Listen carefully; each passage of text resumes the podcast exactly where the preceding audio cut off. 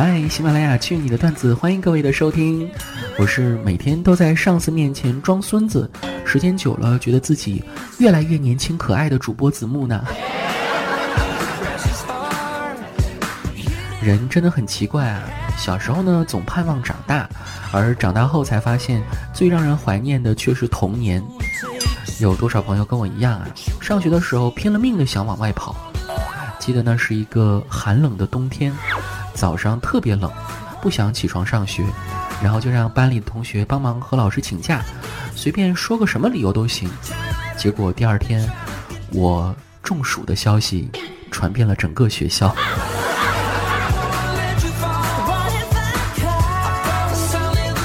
还有一回小学，我某天肚子疼，然后大晚上就去医院了，结果过几天回学校，有人说我得癌症了，你们就不能盼我点好吗？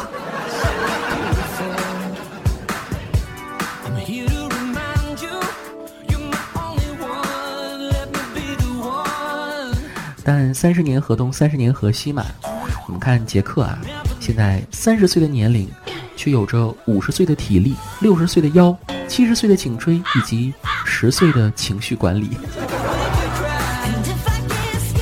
三十岁可真是个神奇的年龄啊！好像一夜转瞬之间，别人对你说的话就从还年轻慢慢来变成了你年纪也不小了，抓点紧啊。成年人的世界没有容易二字，所谓城市只不过是千百万人一起孤独生活的地方。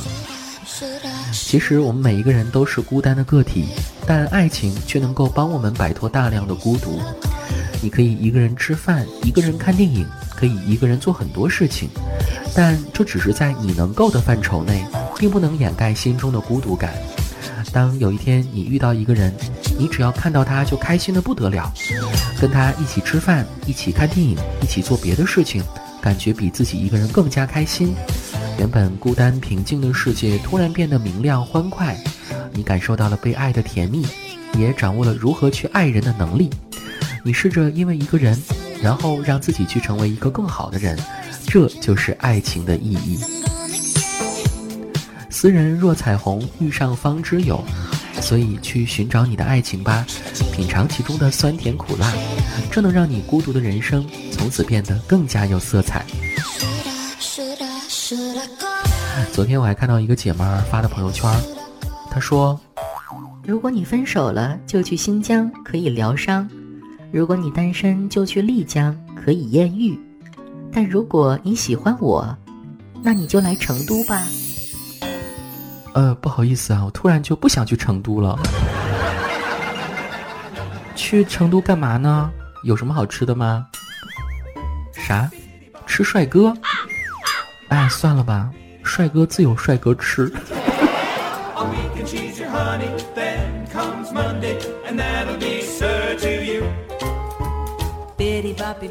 OK， 去你的段子，下面一起来关注几位朋友的留言内容。风萧萧兮他说，子木，你在网上搜过自己的 Q Q 号码吗？万一你的同学同事亲戚去搜你的 Q Q 号，发现你的一些小秘密啥的，简直像赤身裸体一样。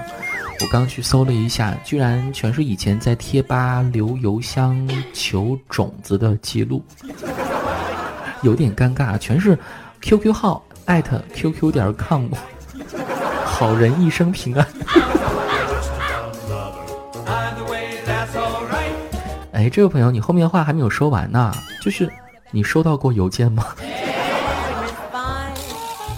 我在节目录制之前啊，也搜索了一下我的 Q Q 啊，可是百度里面只跳出来一个快递单号，可能是我用的比较少吧。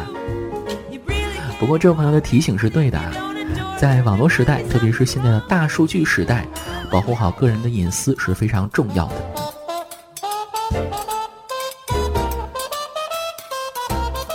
下面这位朋友名字叫做大保健六三五四一，他说，子木，听了你那期关于鄙视链的节目，我有话要说。你有没有发现现在有这样一种奇怪的鄙视链，就是单身的鄙视恋爱的，恋爱的鄙视结婚的，丁克的鄙视一胎的，一胎的鄙视二胎的，二胎的鄙视单身的。我想说，其实自己过好自己的日子就行啦。无论人家选择结婚还是不结婚，都跟你没有关系。选择生娃还是不生娃，也是别人的意愿。你觉得单身好，你就单着；你觉得两个人成家过日子抱团取暖好，你就抱团取暖。谁也别鄙视谁，谁也别试图把对方拉进自己的世界。那种逢人便炫耀自己的生活方式的人，只能让人觉得有点用力过猛，越缺乏越炫耀。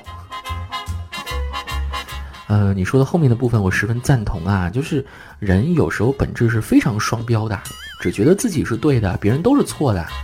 比如，当我开车过马路时，哎，我是绿灯啊，怎么还有人乱走呢？当我步行过马路时，刚到路中间变成了红灯，滴滴，滴你妹呀滴！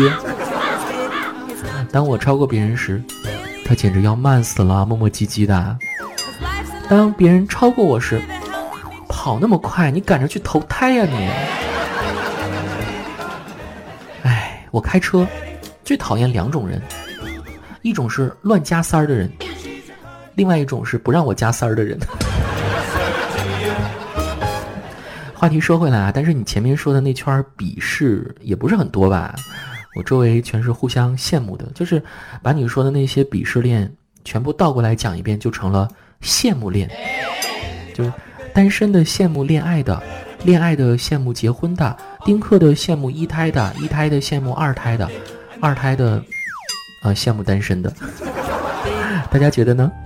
我站在你的门外，捧着花等着你出来，要在你见到阳光前先向你表白，门推开陌生的对白，你和他牵手走出来，我坚强的微笑却只能转身 say goodbye。 如果爱能早些说出来，你能否和我恋爱？如果爱能早点说出来，你也许为我留下来。如果爱能早些说出来，我的心将不再悲哀。如果爱能早点对你说出来，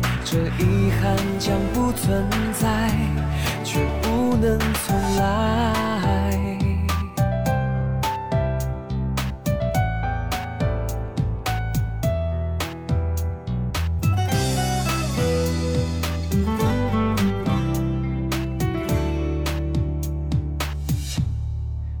站在你的门外，捧着花等着你出来，要在你见到阳光前献给你我的爱，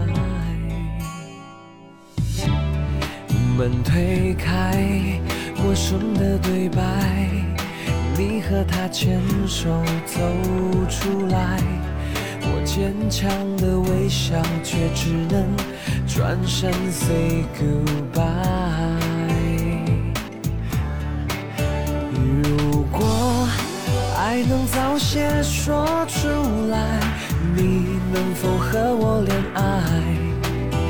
如果爱能早点说出来，你也许为我留下来。如果爱能早些说出来，我的心将不再悲哀。如果爱能早点对你说出来，这遗憾将不存在，却不能错过。爱能早些说出来，你能否和我恋爱？